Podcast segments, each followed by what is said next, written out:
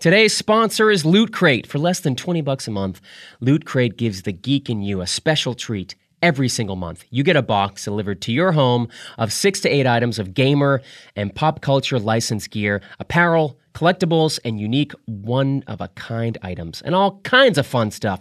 This month, we're cowering in fear at the return of the villains.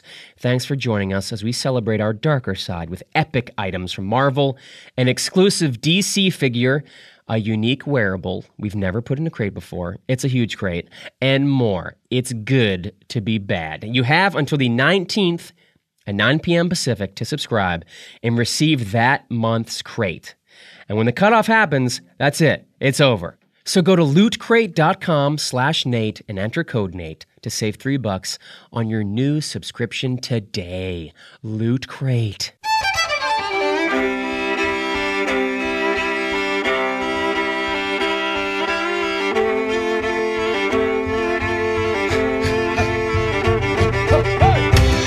Books. Yeah. Yeah. Hey. Yeah. Hey, it's Nate Corddry. I'm the host of Reading Aloud. You're listening to it this very moment. Thanks so much for joining us. Boy, do I have a fascinating show today. Holy moly, Red Foley. That's a phrase my father uses on a regular basis. Holy moly, Red Foley. I usually don't say Red Foley. When I'm like excited by something, I usually say holy moly. But when I'm really jazzed and my exuberance is, you know, at peak levels, I say holy moly, Red Foley. And this episode is Red Foley worthy because boy, do we have an unbelievable interview. Uh, this is the very first not safe for work episode of Reading Aloud. It took us 20 something episodes to get there. Um, I, I say it's not safe. I mean, who's listening to this loudly on their computer speakers at work? If you are, bless you. And turn it up, man. Um, we have a fascinating interview with Sovereign Syre, who works in the adult film industry. Um, she also has a degree in literature. We talk about erotica and books and her experiences in uh, in adult films, and it is an amazing conversation. So to make extra room for that interview, I've removed Act One, which is usually a fun joke based reading live from the UCB theater. I'm going to put one of those on hold for the following week and spend more time with Sovereign because it's such a great talk. And then we close out the episode. We take a complete right left turn and read a great short story that George Saunders wrote from his collection 10th of December. He's one of my favorite short story writers, and uh, this is my favorite story of this collection, which I think is his best collection. But um, George Saunders fans will fight me on that. But uh, it's so great. It's called Al Roosten, and it's really, really funny and sad and cool. Um, so we'll get to that in the second half of the show. But before we get to interviews and readings, um, the book club is happening right now, and you have plenty of time to become involved in it. This here yeah, those are the pages of The Invaders, which is a novel by Karolina Waclawiak. Waclawiak? Waclawiak? Oh yeah. yeah, yeah, we're going to go with that. Um, it is so much fun. Let me read you the inside of the uh, of the first page. A storm is threatening Little Neck Cove. Cheryl has never felt comfortable amidst the perfectly manicured lawns and lobster patterned corduroys of Little Neck Cove, Connecticut. Women have an expiration date here, and she knows hers is coming soon. After too many lost invitations to social events and exhausting battles with her wayward husband, she's tired of pretending that there's any joy at the country club. When Cheryl's stepson Teddy returns home after being kicked out of Dartmouth, the fissures that have been appearing in her marriage and in her, community threaten to expand into chasms. As summer begins, Cheryl's neighbors are lashing out against the local fishermen who invade the wealthy enclave with their beat up trucks, urinating on their streets and in their bushes. When Little Neck Cove begins closing in on itself, the town's white picket fence has become a cage, trapping Cheryl and Teddy in an escalating cycle of violence. So, if you're into violence and uh, ridiculous East Coast wealthy communities, I think you're going to dig this book. it's called The Invaders. And it's the choice for the next book club, which we record in three. What's the date? In three weeks. So uh, that episode will air on the 21st of August. We record it on the 18th. So read the book and then share your thoughts with us on The Invaders. Send it to readingaloudpodcast at gmail.com. Readingaloudpodcast at gmail.com. Get the book, read it, and then talk to us about it. We'll share your thoughts on the air. We have a great panel for that book club. I'm really excited to do that one. Um, what else do I have to say? Oh, yeah, no live show in August. I'm going out of town. I had a show planned for the 9th with lots of great readers. Had to pull the plug, unfortunately, but that's just going to make the September show all the more full and rewarding. That's September 13th. September 13th, Sunday, uh, 7.30 at the UCB Theater. You can buy tickets online at the UCB Theater website. Uh, it's at the Franklin Theater here in Hollywood. What else? Am I missing anything, Sam? I think you're up to date. We're up to date, folks. So let's get a talking. Sovereign Syre sat in a chair across from me. This is how I got introduced to Sovereign. We had the live book club at Skylight Books uh, a couple weeks ago, and she came and she's a fan of the show, and we chatted a bit, um, message back and forth, and she is uh, writing a novel, and she has this background in sociology and literature, and is like a huge book fan and then also works in the adult film industry. And I thought, what a ridiculous dichotomy. How are those two things work together? That's a fascinating conversation. Let's bring her in here and chat about all those things. So that's exactly what we did. So now you get to listen to us chat about all those different kinds of things. Here's Sovereign Syre. I flew to New York because I fell in love. I was, I was, um, I had, I had left my graduate program and had decided I was going to just like write a novel, or I didn't even think I was going to write a novel. I think I was just kind of like, I just knew I didn't want to be a teacher. Mm-hmm. Like I was sitting in a poetry class, and it was, I went. So I went to Fresno State, which has like that poetry program is has birthed the last two poet laureates of the United States, Phil Levine and Juan Felipe Herrera. They Wow. designed the program I'm in. Like I took classes from Phil Levine during the Cal Arts program. Um, I was like mentor. I was sort of like pulled into that program very young. Like mm-hmm. so, I was 16 when I started college, and I was at City College. And as soon as I got over to Fresno State, I went took a poetry class, and it was like immediately they were like, "Oh, let's get you, let's get you in this path towards graduate school here at this program." Wow. So, I mean, I was very good at po. You know what I mean? It's like I was like I was very good at poetry, but like anything that you're kind of naturally good at, you're just kind of like it's not a big deal to you. You're sort of just like, okay, I'm going to do this, but I never really thought about like how I was going to make a living doing it or Yeah. whatever. And then they they got me in the TA program, and uh, which took a while because they thought I was too immature. The people that were running that program said she's not mature How enough to. I was 20, 19, 20. Mm-hmm. They were like, she's she's not ready to, because like my students were the same age Yeah, as me. yeah, so right. they were like, and also I just had a reputation for being a little bit like a wild child. Mm-hmm. So surprise, surprise, like like none of them are surprised at the, the turn my life has taken. Uh-huh. Right. They're like, that makes sense. That, yeah, that adds up. That fits for her. That's a good. That's a good look for her. Do you? but um, but so um, it was like, and then I started. The minute I started TAing, I like hated it. And I don't know why it took me that long to realize like, oh, this is how, this is how you survive when you're an artist. Is like this is your day job, and I hated it. Are you still writing poetry, like on a, or is it not something that uh, that inspires you anymore? Um, it's not something that inspires me anymore. I uh, I don't know. It's like for me as an as a writer, I think, I think just as a person, I tend to kind of get obsessed with something, get very skilled at it, do like a thing, and then I'm kind of I'm kind of Done. done. But I've always written. So when I I left school, I I I wandered for a bit, kind of trying to figure out what I was going to do, but then it kind of came to me one day that I wanted to write a novel. And like I hadn't really studied that. I'd studied creative nonfiction and poetry. But um, I just kind of woke up and I was like, I'm gonna write I'm gonna write a novel. Like that's what I'm gonna do. I think I was reading like Michel Foucault, this book, Discipline and Punish. And uh, there was like a footnote to a footnote about like the last guy to ever be publicly executed. And I decided I wanted to write like a novel about his life yeah. whatever because the crime was very fascinating um, and so that was kind and i was off and so like once i was kind of off doing that i was i needed to make money That wasn't a big deal. The first time you weren't, it, it was something that you weren't kind of anxious about? Uh, the performance or the nudity? No, just like- just nude modeling. When you started like nude Um, modeling, I think. I mean, a little bit, but that would freak me the fuck out. I think I just. I think I was so disillusioned with the system by the time What that it- system? What do you mean? What system? What system?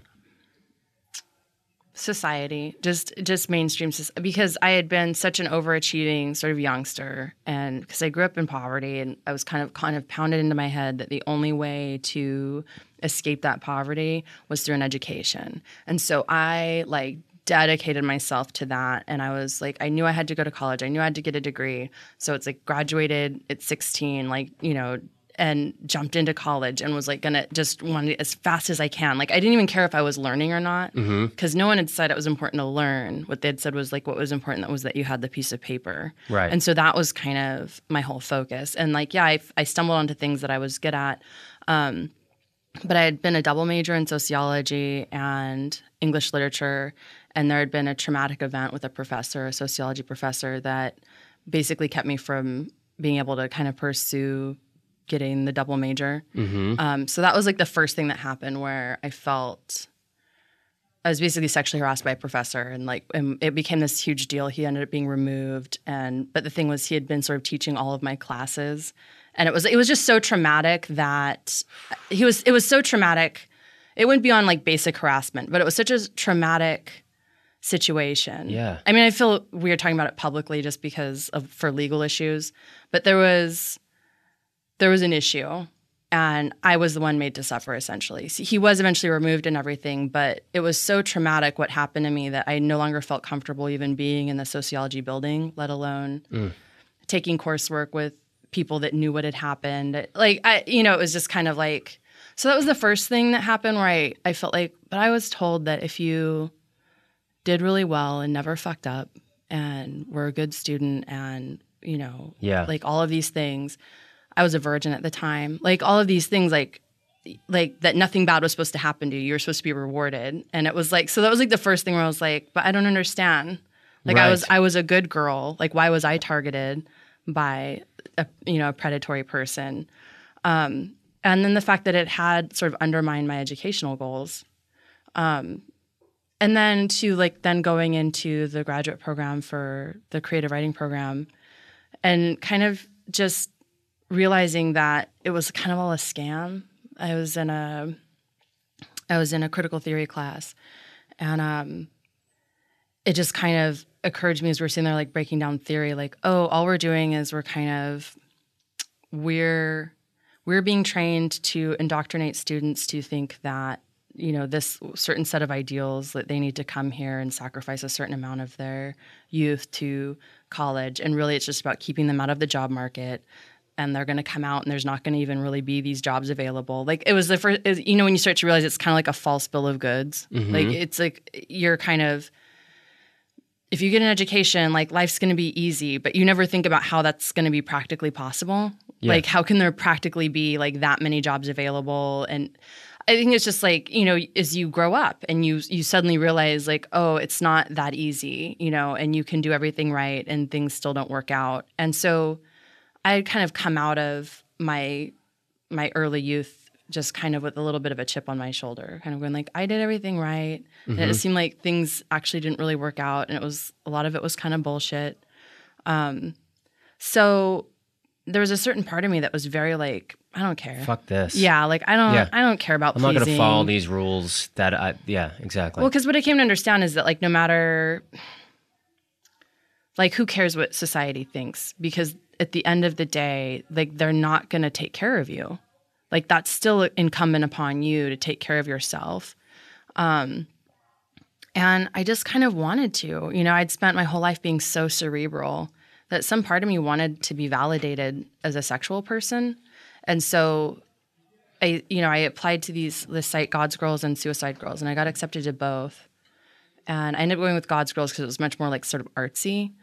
Um, and I was excited at the prospect of being seen that way. And there was a photographer, one of their staff photographers that lived in New York, and he saw my pictures, my um, the ones I'd sent in to sort of get on the site, and then he had followed me on Twitter and he saw I guess he was just very charmed by my jokes and and my presence on Twitter and he emailed me you know that he wanted to be willing to shoot me and he was gonna he wanted to like pay for my ticket to New York because they had sort of photographers like kind of all over Yeah, so yeah. like I sh- ideally I should have just gone to the Los Angeles photographer Right. um, but he wanted to pay because he felt like he was in love. And we had this correspondence, you know, through email and just were in love with each other. And so I flew out there kind of to be photographed and to fall in love, really. And I didn't come home for three years. Like it just happened so fast. It was like it's it's been a very blessed journey in a weird way. Like I had made him when we were falling in love, I had made him like this uh, artistic, um, like erotic sort of masturbation video, but I wasn't even touching myself. It was all like implied. Uh-huh. It was very artsy, and um, I had put it on like a tube site because I didn't know how to like send a file like that large like through email. right. But I had made it completely anonymous, thinking like no one's ever gonna. If you go on those tube sites, I mean, it's just like millions and millions of video clips. So Right. like you know, it was like I sent the link to him. It was like no one's, you, no one will ever find this Yeah. and um, I'd been with him. Like, I think like six months later, we were in we were living in Florida, and uh, and a friend from high school emailed me and he said, uh, "Go look on the front page of Fleshbot. You're famous, dude." Oh And I was like, "What?" shit. and I went and I, I looked on the front. Fleshbot's like a huge kind of it's like a Gawker yeah. style blog. Same thing happened to Sam, actually. Yeah. Yep. So I, I'm sorry to interrupt because I just had to throw in that joke there. So you get a, f- a phone call or an email? Right. Yeah. And um and I go look and it's and the headline reads and here's the thing like and this has been my whole journey in porn. The headline reads um art or porn. We can't decide. And it was this write up was like I don't know what this is. I found this on a tube site, but I'm like it was like absolutely hypnotized because I can't figure out if it's art or porn, but I can't stop watching it and it's so weird and kind of beautiful. And they, didn't have my name or anything but it was just this weird thing where I don't know. And like, you know, you think you'd be horrified or something. And what I realized was that I wasn't. I was like, fuck yeah, it's beautiful. And I want my name on that shit. So I wrote them and I said, I said, hey, that's me, dudes. And so then the next day they they had me on the front page again, and it was this big write up about uh, Sovereign Syre, like the face, you know, because that was like this nickname I'd gotten sort of uh, shooting around New York because like I was mainly shot kind of for like my face and um and they did this thing about like this this model is like really interesting. And her boyfriend JM Darling they take these photos that are really beautiful but are they art or porn? And it kind of it sort of got this little swirl of attention. And that, that was the first time that we realized that maybe we were onto something you know bigger. I was excited by it. I was scared because i thought josh probably wouldn't approve but i felt like we needed to like do something. Like I just felt like we were not making a lot of money. We were making a lot of beautiful art, but we were making no money. And I was already naked on the internet, and uh, it just seemed like you know either shit or get off the pot. Like Yeah. I- like are we are we doing this or not? Like that was kind of my feeling. Was like okay, I'm na- we're naked on the internet we're like, is this a career or is it not? Because if it's not a career, then like we need to pack up our bags, move down to Florida, and like set up shop doing headshots and be very serious about being civilians. Yeah. Or like this is like this up this opportunity isn't going to be here forever. Like this, there's like a moment of you know, like when you're hot, you're hot, you know, kind of thing. And so I called him. I was visiting my dad at the time in California, and I called him and I was like, uh, "I'm going to do this thing." And uh, and he was like, uh, "I don't know." And then he called me back an hour later, and he said, "Okay, like, let's do it." So uh, that was kind of how I got in. And she wrote a script around me, and you know, offered me a lot of money. And What was that? What was it like when you'd finished the scene that you'd you'd done the work, and you came back? Like the first time you saw your boyfriend after that, was he anxious? Was he like, he was there at the shoot. oh wow, In order to make him comfortable, uh, Nica whoa, brought him on to shoot all the sex stills and to shoot all the pretty girls and the box cover art and everything for he was included in the in Yeah. the, in the creation yeah of it. and he it Is was that a- like for me that was just like part of the deal Yeah. like i just needed him uh, emotionally to be there for me. Yeah. But like afterwards, I remember just feeling really. Uh, I was really upset after I shot my first scene. I was like, because I loved it and I knew that it was going to change everything. And so I was, I was like kind of traumatized because it's like I, I came out and I knew, I knew that like, I, I knew that our relationship was going to end. I knew that I was going to eventually do boy girl. I knew I knew that I was going to do this thing that was going to forever sever every bond with polite society. You know. Do you remember the moment when you were like when it when it clicked? Was it after like you just it was over and you just sort of started ruminating on it and then it came to you or did it come to you on like in the moment with this well, it was woman? in the moment. It was like I, the scene was starting, and like my heart was racing, and I was like sweating, and I was like, man, like why am I so nervous? And I started having sex with the girl, Dylan Ryan, and like even during the scene, like I almost started crying because it was so like I was so emotionally Oh like I was so emotionally amped up that it was like like tension tears. Like it was this thing where it's like, but like it felt so good and so natural. And then it's like the scene ended and we are like sitting there on the bed and I looked up and I saw my boyfriend and it was this moment of knowing that like everything in my life was now going to change because I was gonna do this thing that Holy shit. and it was like I knew that relationship was to end. It it took about a year, but it like it ended within the year, and about a year later, um, I knew that relationship was to end. I knew I was to end up like doing boy girl, doing like that. I was to do porn, like Yeah. that. I was going to be in this world, and like all all bonds with polite society were just like going to be wow severed. Holy you know, shit. and it's like so. I went home and I was like traumatized, not from the scene itself or No, anything, but, but, you're just from negotiating a thousand things popping Yeah. into your brain and you have to try to reason with all of them at Well, the same time. It's just like realizing that you're suddenly different. You know, Yeah, like, it's yeah. like being an X Men and realizing like, oh, I'm a mutant. Right. Like I have this thing that like, you know. That's the quote from the from the podcast right there. you realize, yeah, you're Well- you're part of the X Men. Holy Well, it's shit! the thing where it's like I kind of, you know, a lot of porn people. I understand the impulse to like humanize. They're like, we're just normal people, and I'm like, no, we're not. I don't think we're damaged, and I don't think that normal's a good thing to aspire to, but we are definitely not normal. if you're standing at a lectern in a high school auditorium and it's full, full of if there's 400 high school girls sitting in this auditorium and Mm-hmm. they're all negotiating who they are Right. basically and trying to figure out their sexuality what would you say what would you say to them Don't do anything on camera until you're at least 24 years old. obviously No, I would I would say I would say you know, I would say that uh, everything that you're feeling is normal. There's absolutely not a single original feeling that out there. well like said. like there's n- it, it doesn't exist. So Well someone said. someone out there feels the same way is going through the same thing.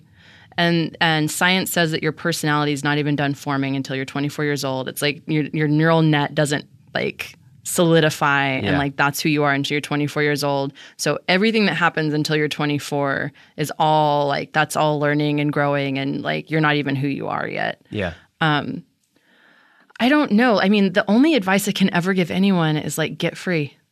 That's it. Like get free. Figure out what's holding you down and get free from it. well that's said that's the only advice. yeah let's talk about um, some sexy books because um, I, I Sorry. no, what are you talking about? Don't be sorry. Don't ever be sorry. Um, I have, uh, I mean, please, there's, I have 400 questions about the ins and outs, uh, no pun intended, about uh, the adult industry. But um, it is a podcast about books and stuff. So let's, we can talk about that as well. I, And we I, can talk about sexy books. yeah. Um, uh, I took this class. I've mentioned this on the podcast before, but I took this class called um, um, "The Literature of Sexuality," and it was books that I had never uh, read before, and books that I wouldn't seek out. That whole genre, I have a stigma to. I don't find. I, I think it's.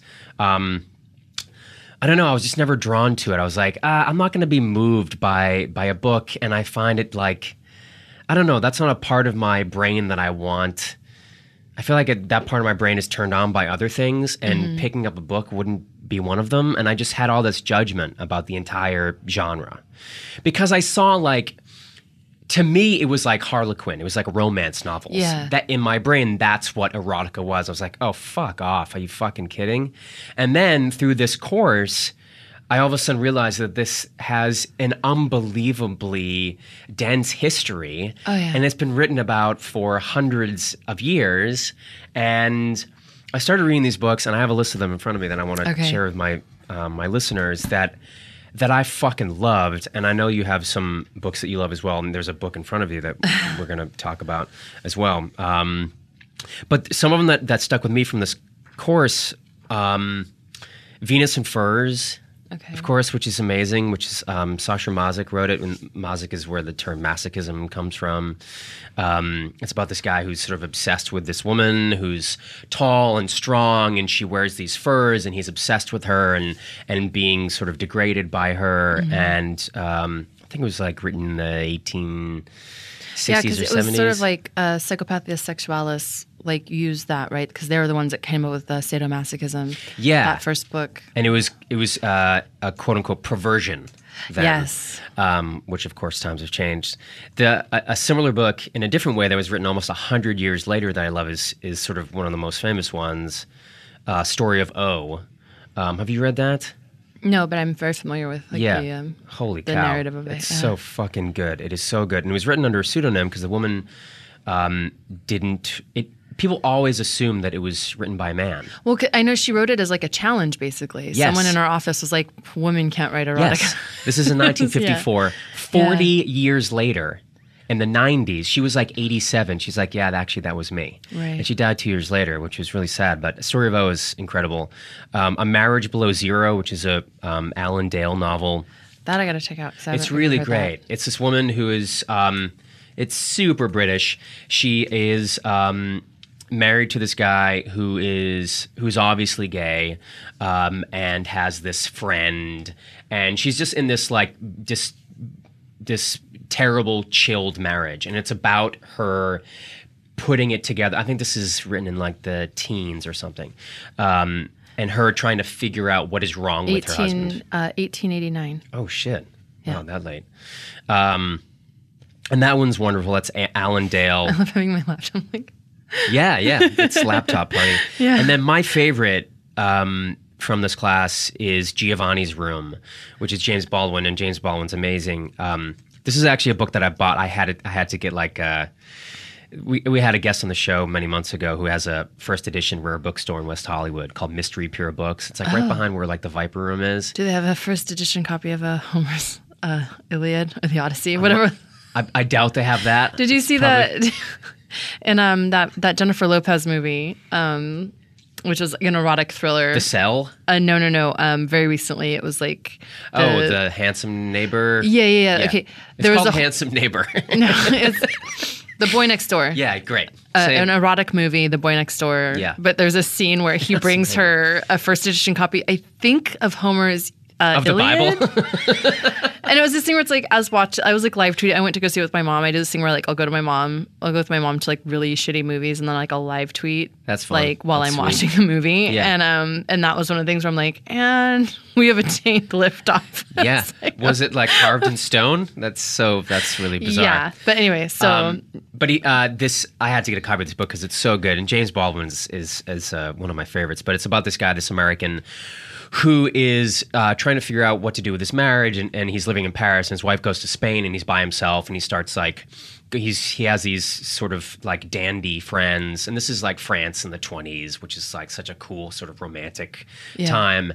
And he starts going to these gay bars and like develops this relationship with this guy Giovanni, and falls in love with this guy, and then and but then falls out of love with him, and he's just negotiating his sexuality. He's like, "Am I just really into like partying and have a good time, or am I gay? Because I love this woman, but I also," and it's about him just sort of figuring that out, Right. and and it starts spoiler alert um, the entire book is is a recollection one night the night before this guy giovanni is executed um, he gets caught up in a murder and like this robbery and he and so it's about this guy's sort of pondering like oh man like he sort of spurned him in the end, and because this guy Giovanni's heart was so broken, he ended up like turning to a life of crime, and he and this guy is sort of blaming himself, but.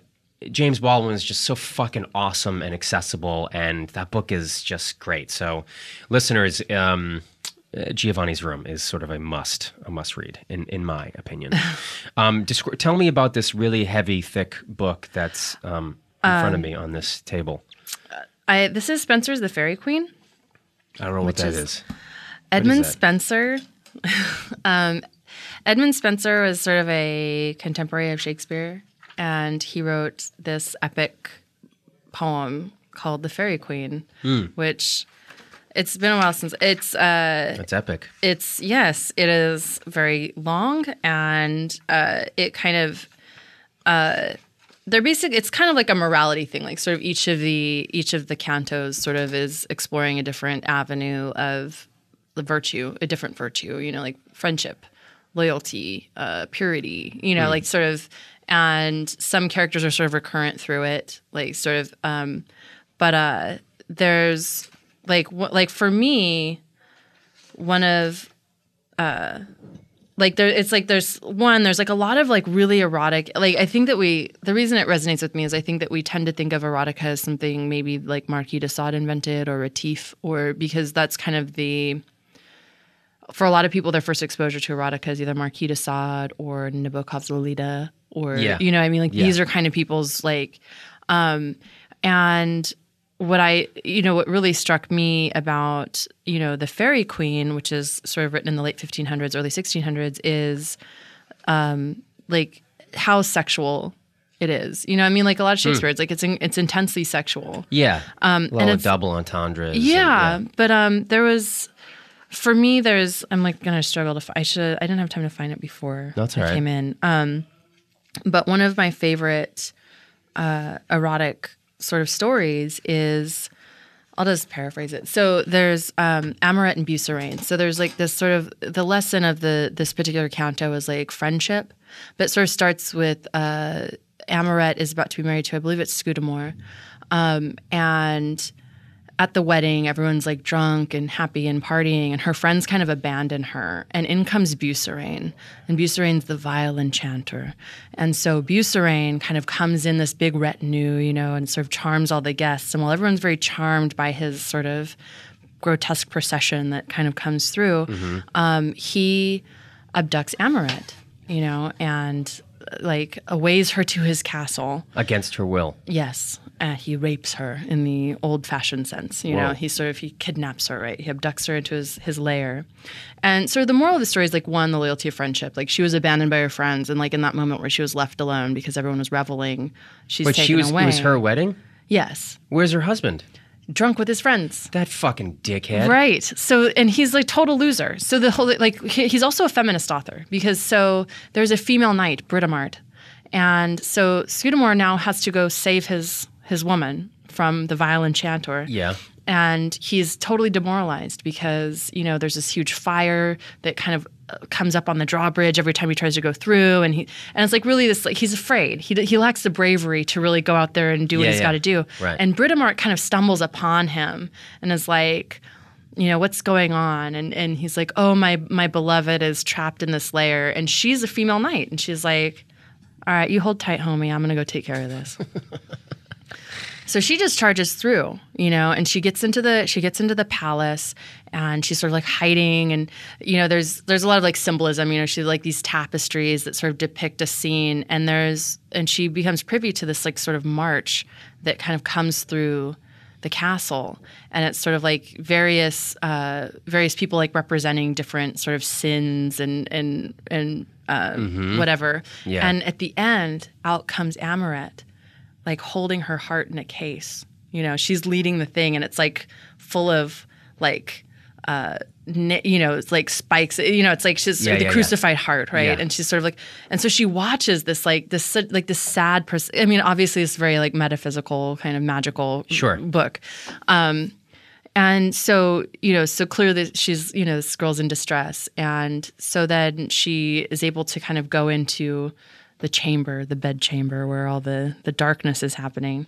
And um, very symbolically, uh, Amoret has been strapped to a pillar, which is very phallic, you know. But she's sort of like she's been like with these bands, these gold bands have strapped her to a pillar, which is sort of like this metaphor for marriage. Like she's been with bands, like wedding bands, strapped to a phallus, basically, and uh, the vile enchanter Busirane is trying to get her to submit to his advances by sort of like reading her these spells and things like that. And she's just basically being tortured, like trying to remain virtuous, Wow, we. you know. And uh, of course, Britomart, Britomart sort of saves the day, you know, saves her and carries her out of the castle. And in this very kind of interesting nudge, nudge, wink, wink, you know, she's like, she's like, um, I'm I'm I'm married. I know you saved me, but I'm married. Which is kind of this thing because back in the day it was this expected thing where if a knight saved you, then you owed him, you know, Right. a little. And and then. Britomart's like, it's cool, man. I'm a I'm a girl, and so you got to worry. And this is just one story in this entire. Mm-hmm. Yeah, What is it? Because it's co- like like it's like a moral. You know, each thing is like a moral tale, and so but like what I loved about it coming to it, you know, 400 500 years later is that you see these kind of this very i don't even you know you can never know like how much of that's intentional or unconscious but Yeah, you yeah, see yeah. these like i remember reading it and in the reading it i was incredibly aroused by the depiction of her torture um uh, like and so to me like for i guess for a lot of a lot of us it's like we kind of I don't think it was written to be erotica, but there was something incredibly erotic in the scenario of like sort of the virtuous girl being tortured by the powerful man. you don't think it was the writer's intention to to turn on the reader? I think it might have been a, like a nudge, nudge, wink, wink. You know, this kind of like, like this is like there's this part of us that this is we want to see innocence defiled. Yeah. There's another. um There's another. It's been a it's been a while since I now I have to go back and read it. There's another passage where there's the beast of lust is out, you know, roaming the forest, and there's these girls that are sort of like trapped in this cave that are his, you know, his conquests. Yeah. Um, so there's a lot of allusions to rape and things like that, and I think there is this kind of this idea that at the base parts of our nature, um, this is something that it's. I think for me, what was erotic about it was just the taboo of it, you know. But also for me, uh, as a female, like the the eroticism of. Um, and this is stay with me here, but here's Yeah. what I think the appeal of Fifty Shades of Grey is Uh huh. people always say like, women want to be tortured, they want to be raped, they want to be beaten up. I think that what's really going on is that women feel like really oppressed by the culture that tells them this culture of purity. And I think that women read that book not from the point of view of the girl. I think they're reading it from the point of view of the man. And what the girl represents, what Amoret represents, what mm-hmm. Anastasia represents, is this impossible ideal. And I think that we get off on see I for me, I get off on seeing that just torn apart. Yeah. Like I hate that girl, you know, that and like because that girl represents like everything that we're asked to be. Wow. Um, and and I think that on a subconscious level, that's the real appeal of Fifty Shades of, Of Grey of is, like we want to see that girl torn apart on some visceral level. Like we Yeah. want to see it because it's it just represents like every terrible oppressive thing that Right. that we're kind of raised with. Wow. You Yeah. know. And so like I like that's why I think it's it's truly appealing. Yeah. You know. Um That makes a lot of sense. But like for me, I think that's why when I first came across that the the story of Amoret and Busirane, there was something about it that was just incredibly erotic to me and like satisfying. And what I realized was because I was looking at it from like the male point of view, like it was when I realized like I was adopting the male gaze because I, I saw Amoret as this kind of like it's like a painful place to be. Like liberate her, liberate her, like Right. like for me as a reader, like I want her to give in. I'm like, no, no, just give in. It's gonna be amazing. Like, like that's the thing. It's like, no, no, it's gonna be like great. Right. Like you're gonna have orgasms. It's gonna be awesome. You're gonna realize everything is like bullshit. It's like you know, it, that's for me when I see like sort of these weird narratives that involve sort of like the trope of the virgin. I'm like, no, no, no, it's really not a big deal. And where can uh, where can listeners find your your blog and stuff online? Uh, they can go to ilovesov.com, which is definitely not safe for work, so they should not. Go, they should not. It's there's actually no porn on there, but there are naked photos. They're, Yeah. like they're very artsy, but they're probably not appropriate for work. There's butts and boobies in it. Yeah. Yeah. Um. So there's it's uh it's run by Richard Avery, who's a really big deal photographer, but uh he's so there's a lot of photo sets by him up there of me, and then there's my blog and also I my love podcast. Sov is the I love sov.com. And then like my podcast posts there or um, if they go to julielandradio.com, my pod I have a podcast there called Observations, which is where I interview comedians and writers about their process. yeah. Like so those are the places you can find. Sovereign Syre has been my guest today. We've talked Oh, yeah, we didn't- all kinds of things. And uh, thanks so much for coming in and chatting with me. This was really fun. Oh, cool. Thank Fascinating shit. Yeah, thanks for coming. All right, thanks. Would you classify yourself as a geek, gamer, or pop culture nerd? Well, Loot Crate is the subscription box for you.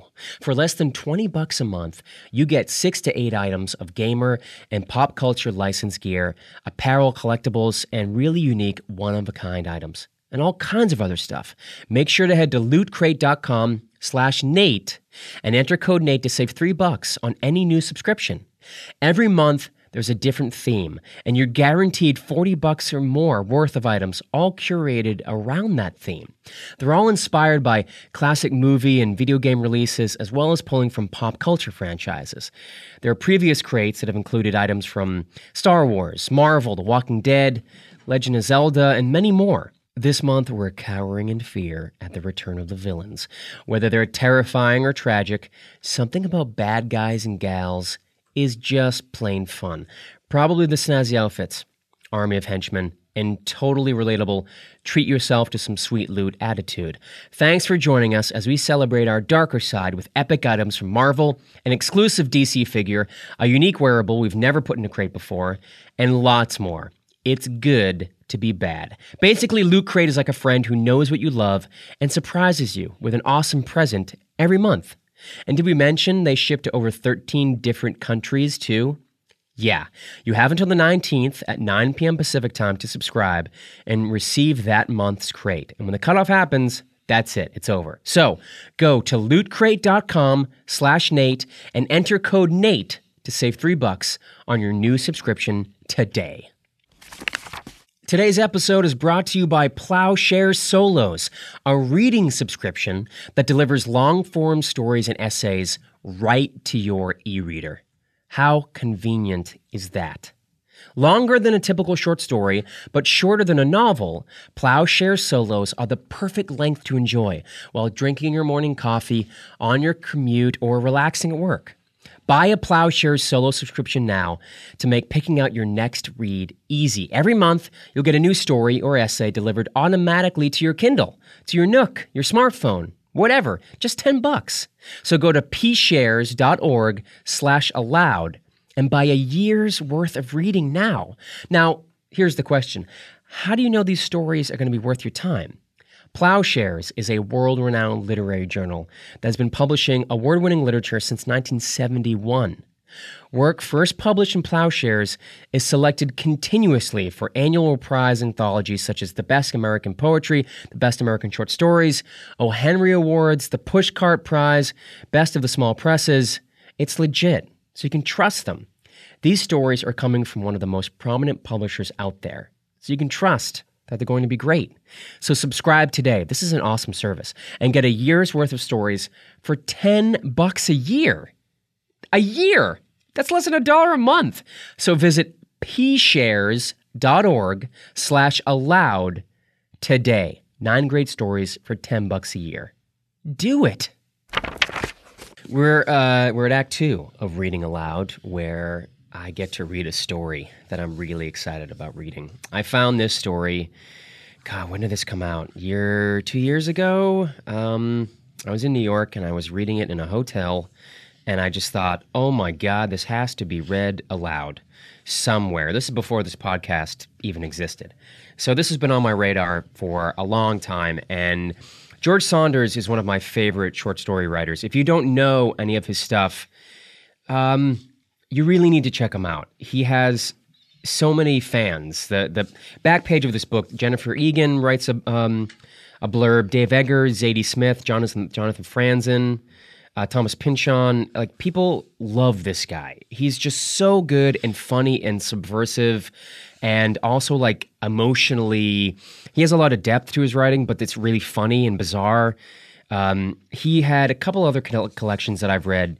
Uh, what are they called? Uh, Past- Pastoralia, Pastoralia, and then I think that his first one was was called Civ- Civil War Land in Bad Decline. Both of these collections are great. Um, he's a MacArthur um, Genius Grant Fellow. I think he teaches at Syracuse. Um, but this one is called 10th of December. Came out about a year and a half, two years ago. And this story is my favorite story of this collection. It's called Al Roosten, and we all know a guy like this. So I'm going to read this now for you, and then, uh, yeah, then you'll listen to it. Okay, here's me. Al Roosten stood waiting behind the paper screen. Was he nervous? Well, he was a little nervous, although probably a lot less nervous than most people would be. Most people would probably be pissing themselves by now. Was he pissing himself? Not yet, although, wow, he could understand how someone might actually. Let's fire it up, shouted the MC, a uh, cheerleaderish blonde, too old for braids, whose braids were flipping around as, for some reason, she pretended to jog. Are we fighting drugs here today or what? Yes, we are. Do us business people approve of drugs for our kids? No way we don't. We're very much against that. Do we use drugs ourselves? Kids, those of you who are here, believe me when I say we don't, and never did, because as someone who does feng shui for a living, there's no way I could do my feng shui if I was whacked out on crack, because my business is about discerning energy fields. And if you're cracked up or on pot, or even if you've had too much coffee, the energy field gets all wonky. Believe me, I know. I used to smoke. It was a lunchtime auction of local celebrities. A local celebrity being any sucker dopey enough to answer yes when the Chamber of Commerce asked.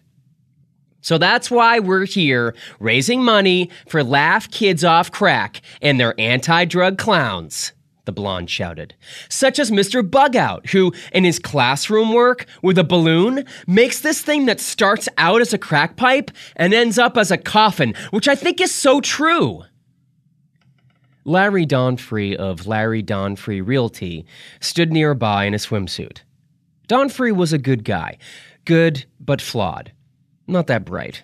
Always tan. Was Donfrey attractive? Cute? Would the bidders consider Donfrey cuter than him, Al Roosten? Oh, how should he know? Did he like guys? Was he some kind of expert judge on the cuteness of guys? No, he didn't like guys and never had. There had been that period in junior high, yes, when he had been somewhat worried that he might perhaps like guys and had constantly lost in wrestling because instead of concentrating on his holds, he was always mentally assessing whether his thing was hurting inside his cup because he was popping a mild prebone or because the tip was sticking out of an air hole. And once he was almost sure he popped a mild prebone when he found his face pressed against Tom Reed's hard abs, which smelled of coconut. But after practice, obsessing about this in the woods, he realized that he sometimes popped a similar mild prebone when the cat sat on his groin in a beam of sun. Which proved he didn't have sexual feelings for Tom Reed, since he knew for sure he didn't have sexual feelings for the cat, since he'd never even heard that described as being possible. And from that day on, whenever he found himself wondering whether he liked guys, he always remembered walking exultantly in the woods after the liberating realization that he was no more attracted to guys than to cats, just happily kicking the tops off mushrooms in a spirit of tremendous relief. A sort of music started up, consisting of a series of loud, thick bumps, punctuated by a smattering of feminine groans and something that sounded like a squeaky door and Larry Donfrey headed down the runway to sudden cheers and whoops. What the heck? thought Roosten. Whoops? Cheers? Would he get cheers? Whoops? He doubted it. Who whooped cheered for the round bald guy in the gondolier costume? If he were a woman, he'd cheer whoop for Donfrey, the guy with the tight ass and ripped brown arms. The blonde cued Roosten by pointing at him while walking in place. Oh, God. Oh, God. Roosten stepped warily out from behind the paper screen. No one whooped. He started down the runway. No cheering. The room made the sound a room makes when attempting not to laugh. He tried to smile sexily, but his mouth was too dry. Probably his yellow teeth were showing in the place where his gums dipped down.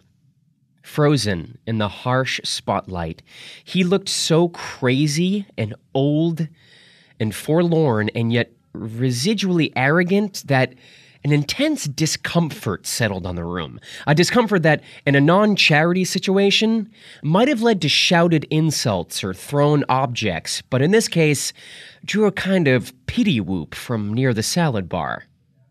Roosten brightened and sent a relieved half wave in the direction of the whoop, and the awkwardness of this gesture, the way it inadvertently revealed how terrified he was, endeared him to the crowd that seconds before had been ready to mock him, and somebody else pity whooped, and Roosten smiled a, a big loopy grin which caused a wave of mercy cheers.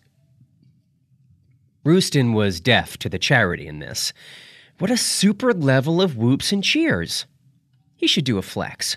He would. He did. This caused an increase in the level of whoops and cheers, which, to his ear, were now at least equal in volume to Donfrey's whoops, cheers. Plus, Donfrey had been basically naked, which meant that technically he'd beaten Donfrey, since Donfrey had needed to get naked just to manage a tie with him, Hal Roosten. Poor Donfrey, running around in his skivvies to no avail. The blonde threw a butterfly net over Roosten's head, and he joined Donfrey in the cardboard jail.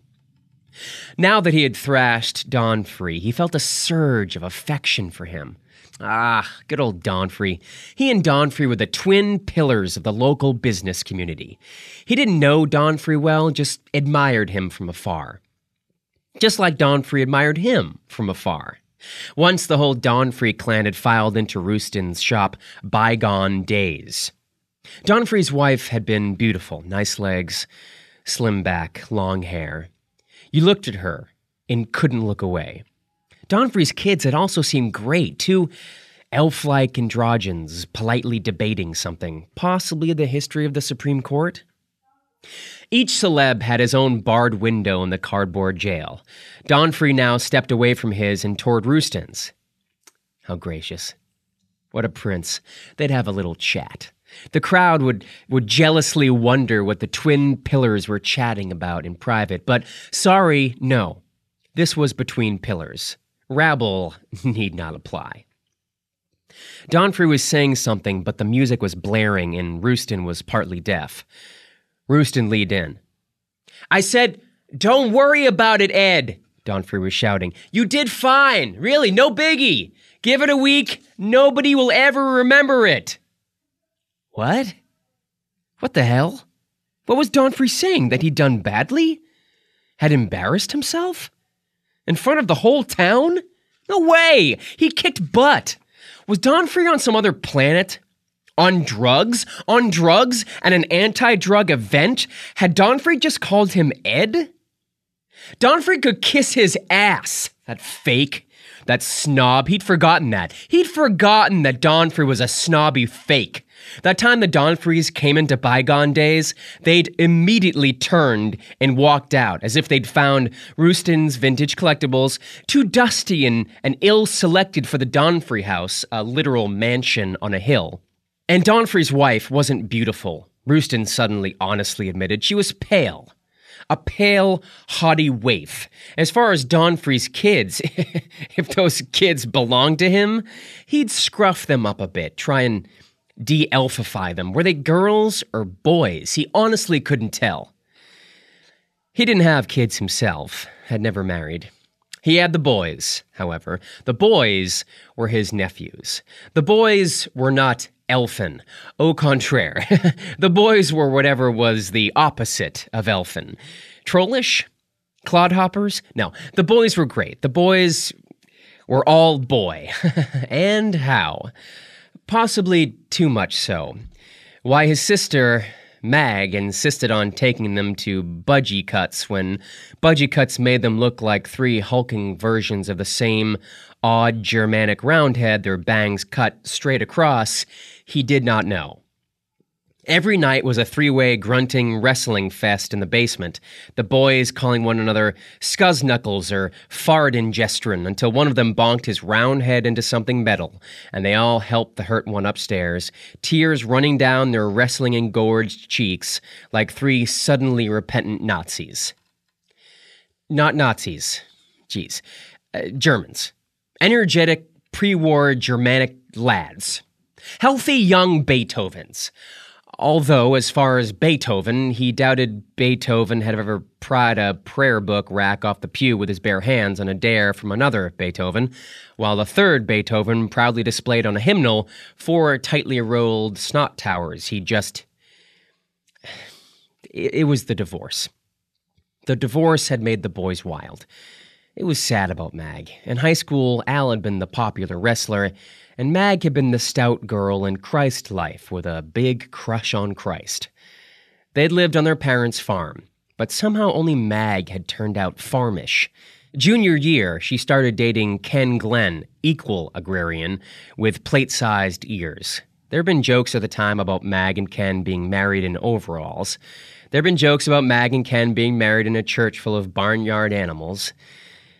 If there was ever a marriage you'd expect to last, this one was it. Two homely Christian farmers. But no. Ken had left Mag for another farmer's. Oh, Mag was not homely. She was simple. She had a kind of simple, earthy. She was handsome. A handsome woman. She. Everything was where it should be. She carried herself well. Except when bellowing at the boys. Then her face became a red, contorted mask.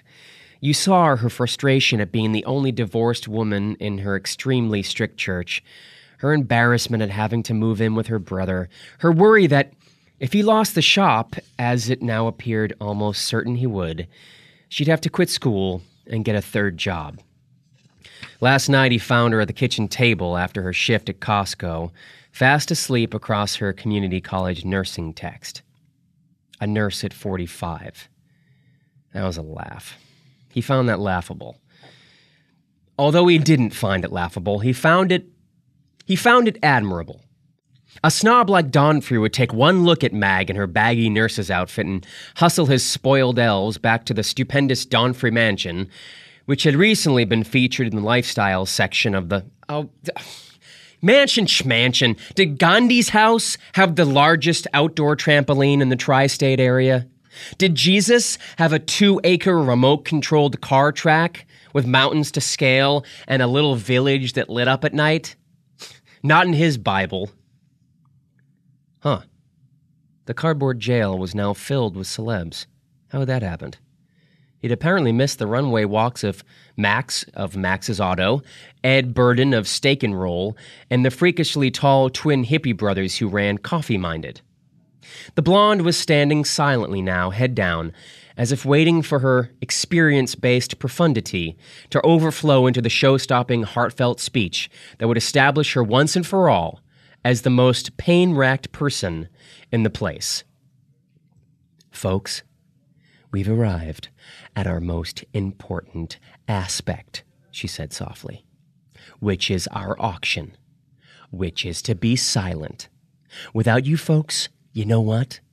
Laugh Kids Off Crack is just some guys with strong anti drug feelings wearing weird clothes in their own homes. Write down your bid, someone will come around. Later, if you are the one who won, you'll be taken to lunch by your celebrity who you bid for. Was it over? It appeared to be over. Could he sneak out? He could if he bent low. He bent low and booked it as the blonde droned on. In the changing area, he found Donfrey's clothes slopped over a chair expensive pleated pants, nice silk shirt. On the floor were Donfrey's keys and wallet. Just like Donfrey to junk up a perfectly nice changing area. Ugh, why be mad at Donfrey? Donfrey hadn't done anything to him. He just made a comment trying to be nice, trying to be charitable to someone beneath him. Roosten took a step forward and gave the wallet a kick. Wow, did it ever slide? Right under a stack of risers, like a hockey puck. There were the keys, alone now, underscoring the absence of the wallet. Yikes. He could say he accidentally kicked the wallet under there, which was sort of true. He hadn't thought about it really, he just felt like kicking it, and then he had. He was impulsive like that. That was one of the good things about him. It was how he'd bought the shop. Failing shop. He gave the keys a kick. What the hell? Why'd he done that? They slid even better than the wallet. Now wallet and keys were far under the risers. Gosh, too bad. Too bad he'd accidentally kicked those things under there. Donfrey burst into the changing area, talking loudly on his cell in a know it all voice. She was fine, Donfrey was bellowing, nervous but psyched, being brave, stiff upper lip. Kid was solid gold. Always did her share, carried the laundry down on her day, dragged the trash to the street. Hadn't slept all week, too excited. What she was looking forward to most running with her class in gym. Imagine, all your life, you're limping around with a bent in foot. Then they finally figure out a way to fix it. It was scary, yes, Jesus. The brace literally broke and reformed the foot. Poor thing had been waiting so long. They had to haul ass pronto, pick her up, shoot her over to the place. They were running late. The auction thing had gone on and on. He probably should have skipped it, but it was such a, a terrific cause. Roosten finished dressing quickly and left the changing area. Geez, what was that all about? Apparently, one of the elves wasn't as perfect as she. Had one of the elves had a limp? He couldn't remember. Well, that was sad. The sickness of a kid was. Uh, children were the future. He'd do anything to help that kid. If one of the boys has a bent foot, he'd move heaven and earth to get it fixed. He'd rob a bank. And if the boy was a girl, even worse. Who'd asked a, a clubfoot or bentfoot or whatever to dance? There your daughter sat with her crutch, all dressed up, not dancing. Hundreds of dry leaf fragments were skittering across the flapjacker's parking lot. A bird on a parking bumper bolted, alarmed at the advance of the leaves. Stupid leaves. They'd never catch that bird. Unless he killed it with a stone, left it lying there. They'd be so grateful that they, would declare him king of the leaves. he gave a pile of leaves a vicious kick. Shit. He felt like crying. Why? What was it? What was making him so sad? Off he drove through the town where he'd lived his whole life. The river was high. The grade school had a new bike rack. A ton of dogs leaped to the fence as usual as he passed the Flannery kennel. Next to the kennel was Mike's gyros. Once during that terrible seventh grade year, Mom had taken him to Mike's for a Coke. What seems to be the problem, Al? Mom had said. Everyone's calling me bossy and fat, he'd said. Plus, they say I'm sneaky. Well, Al, she'd said, you are bossy. You are fat. And I'm guessing you can be pretty sneaky. But you know what else you are? You have what is called moral courage. When you know something is right, you do it, no matter what the cost. Mom could sometimes be full of it. Once she said she could tell by the way he ran upstairs that he'd make a great mountain climber. Once when he managed a B minus in math, she said he should be an astronomer. Good old mom. She'd always made him feel special. Suddenly his face was hot. He felt mom looking at him from heaven, sternly but wirily, in that way she had, as if saying, Hello, are we maybe forgetting something? Well, it had been an accident. He, he had just accidentally misplaced some things inadvertently with his foot via spontaneously kicking them erroneously. Mom's eyes narrowed in heaven. They were being mean to me, he said. Mom in heaven tapped her foot. What was he supposed to do? Go racing back? Lead them to the keys? They'd know he'd done it. Plus, Donfrey was probably long gone. Probably Donfrey's wife had a set of spare keys. Although Donfrey's wife hadn't been there. Well, someone could drive Donfrey home after he'd fruitlessly looked for his keys a while, causing him to be so late they'd have to reschedule the kids. Shit. Oh, they'd live. No one was dying from this, so a kid had to wait a few months more for her. Roosten pulled into a white stone driveway. He had to think. A Yorkie rushed up to the fence, barking ceremonially. Then a chicken came up. Huh. A chicken and a Yorkie living in the same yard. They stood side by side, looking at Roosten. Eureka. He saw how he could do it. He'd sneak back, pretend he'd never left. Everyone would be searching for the wallet and keys. He'd look alongside them a while. When they were about to give up, he'd say, I assume you've already looked under those risers? Uh, well, no, Donfrey would say. Might be worth a try, Roosten would suggest. They'd get some guys and move the risers, and there would be the wallet, and there would be the keys. Wow, Donfrey would say. You are amazing. Just a hunch, Roosten would say. I simply mentally eliminated all other possible options. I'm afraid I've underestimated you, Donfrey would say. We have to have you over to the house soon. To the mansion? Roosten would say. And Al? Donfrey would say. Sorry about that time we walked out of your shop. That was rude. And Al?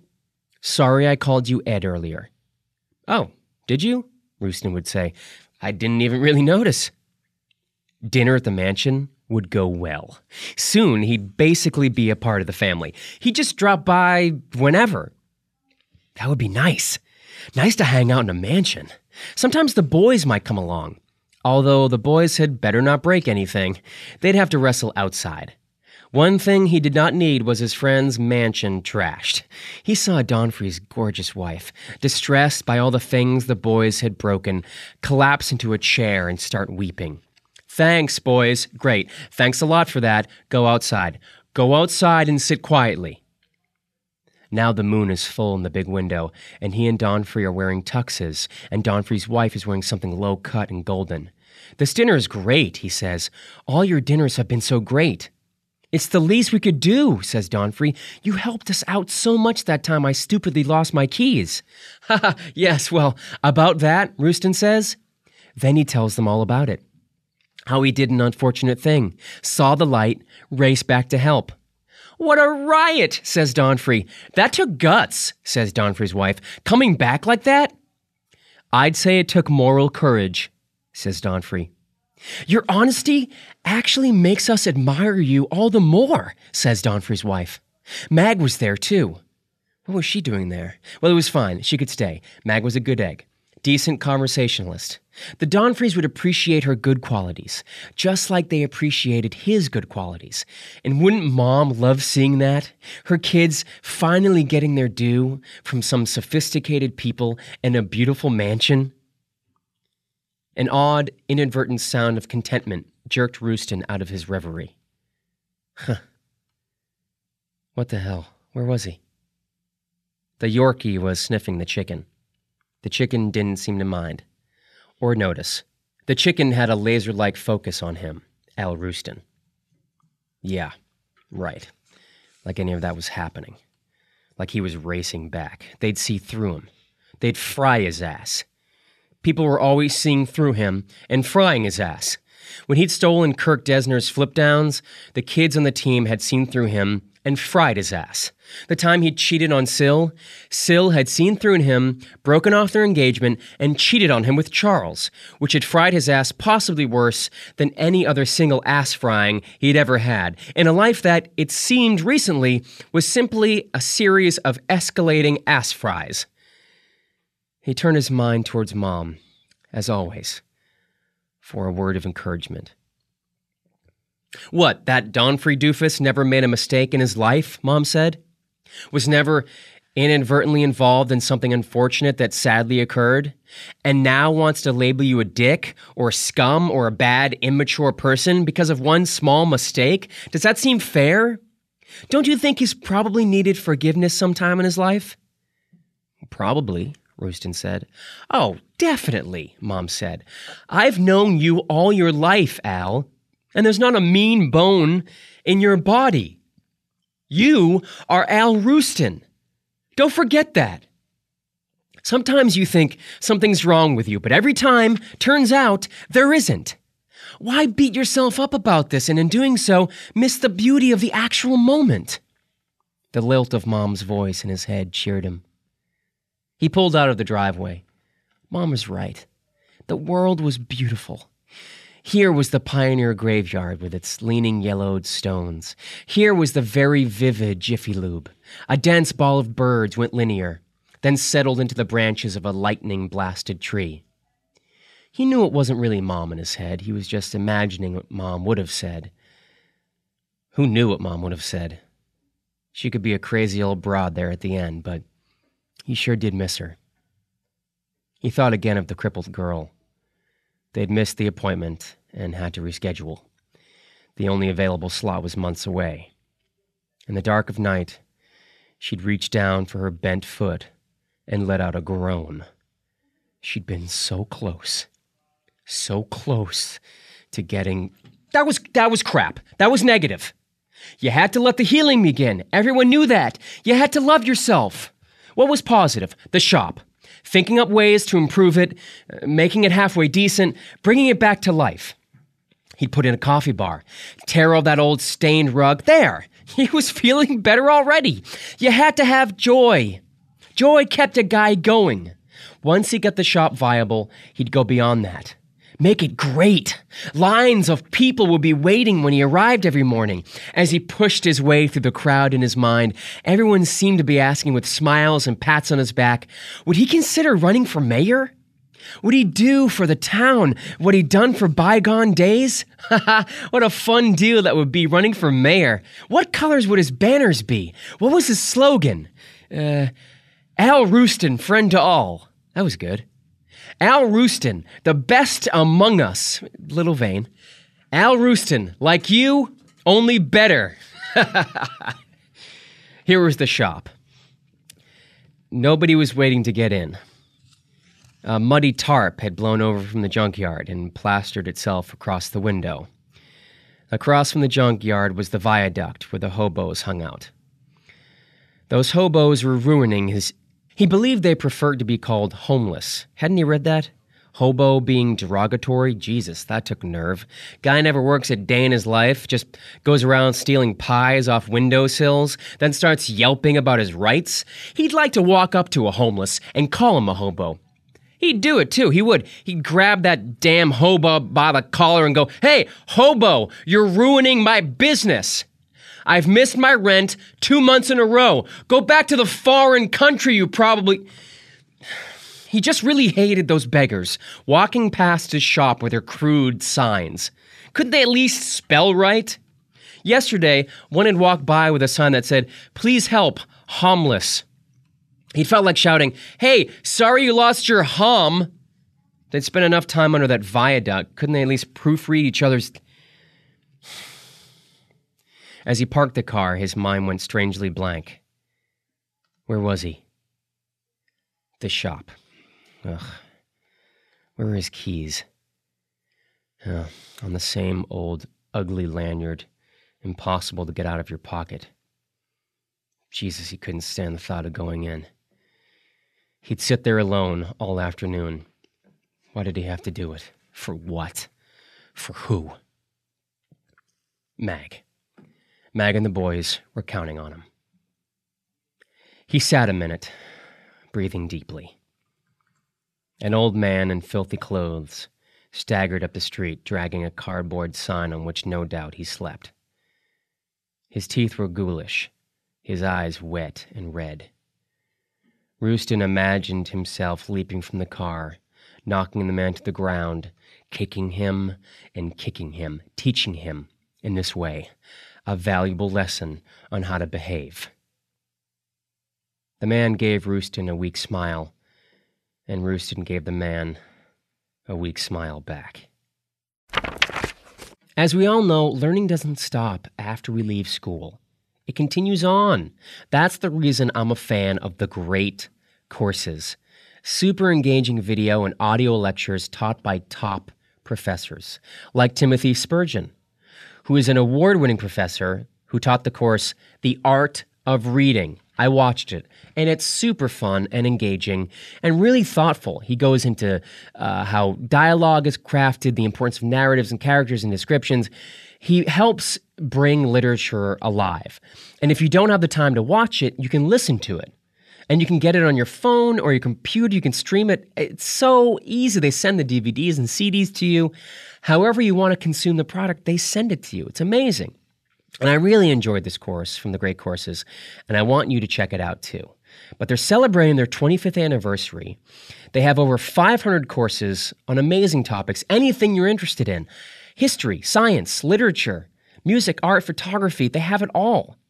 DVDs, CDs, streaming, digital downloads, whatever you need, there's a Great Courses app. So, for a very limited time, The Great Courses has a special offer for my listeners. Order from eight of their best selling courses, including The Art of Reading, all up to 80% off the original price. But this offer is only available for a limited time. So go to thegreatcourses.com slash Nate. That's thegreatcourses.com slash Nate. Al Roosten by George Saunders, which is part of his 10th of December short story collection. If you like short stories, I never really got into short stories until like a year or two ago. And when I asked people for recommendations, the first person they said was George Saunders. Besides like Andre Dubus or and uh, Raymond Carver, they were like George Saunders. He's the best, and they were right. Thank you, friends who recommended books to me. Uh, this is another episode of Reading Aloud. Uh, we're over. Big thanks to Sovereign Syre for coming in and chatting with me about her experiences and about uh, literature and erotica and all kinds of fun, not safe for work stuff. Thank you, Sovereign. That was a great, great chat. And thank, thank you, George Saunders, for writing a good short story. That's called Al Roosten. Uh, get the book for the book club. It's called The Invaders. The Invaders. Uh, and get your thoughts in before the 18th of August. That's when we record the next book club podcast with an amazing panel that I'm really excited about.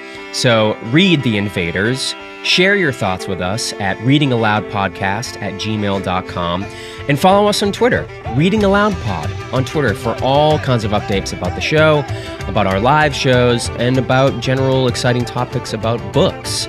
So my name is Nate Corddry. I'm the host of the show. Thanks so much for joining us for another episode of Reading Aloud, and we'll see you in two weeks for a real fun book club. We'll talk to you soon. Bye bye. Oh, hit me like a hurricane.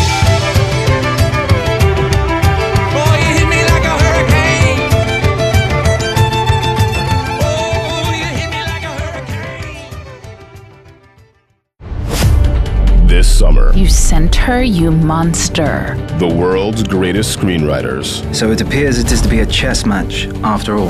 and Hollywood's brightest actors How do you just stop believing in it all? will come together Eventually, you will slip. in a cinematic explosion I hope you trip and break your bloody stiff neck. the likes of which podcasting has never seen. Whew, end of the goddamn world, huh? The Blacklist Table Reads takes the best screenplays from the famous Blacklist website and brings them to life with cream of the crop talent and beautiful sound design. It's like a movie for your ears. You have no idea how committed we are. The story continues every week with a new movie every month. The Blacklist Table Reads, hosted by me, Franklin Leonard, and not in the movie trailer voice.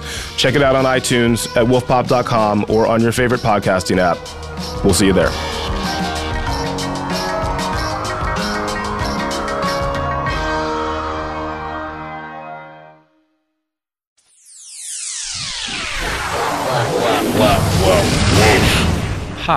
Pop. Pop? Pop. Pop. Pop. Pop. Pop. Wolf Pop is part of Midroll Media, executive produced by Adam Sachs, Matt Gorley, and Paul Scheer.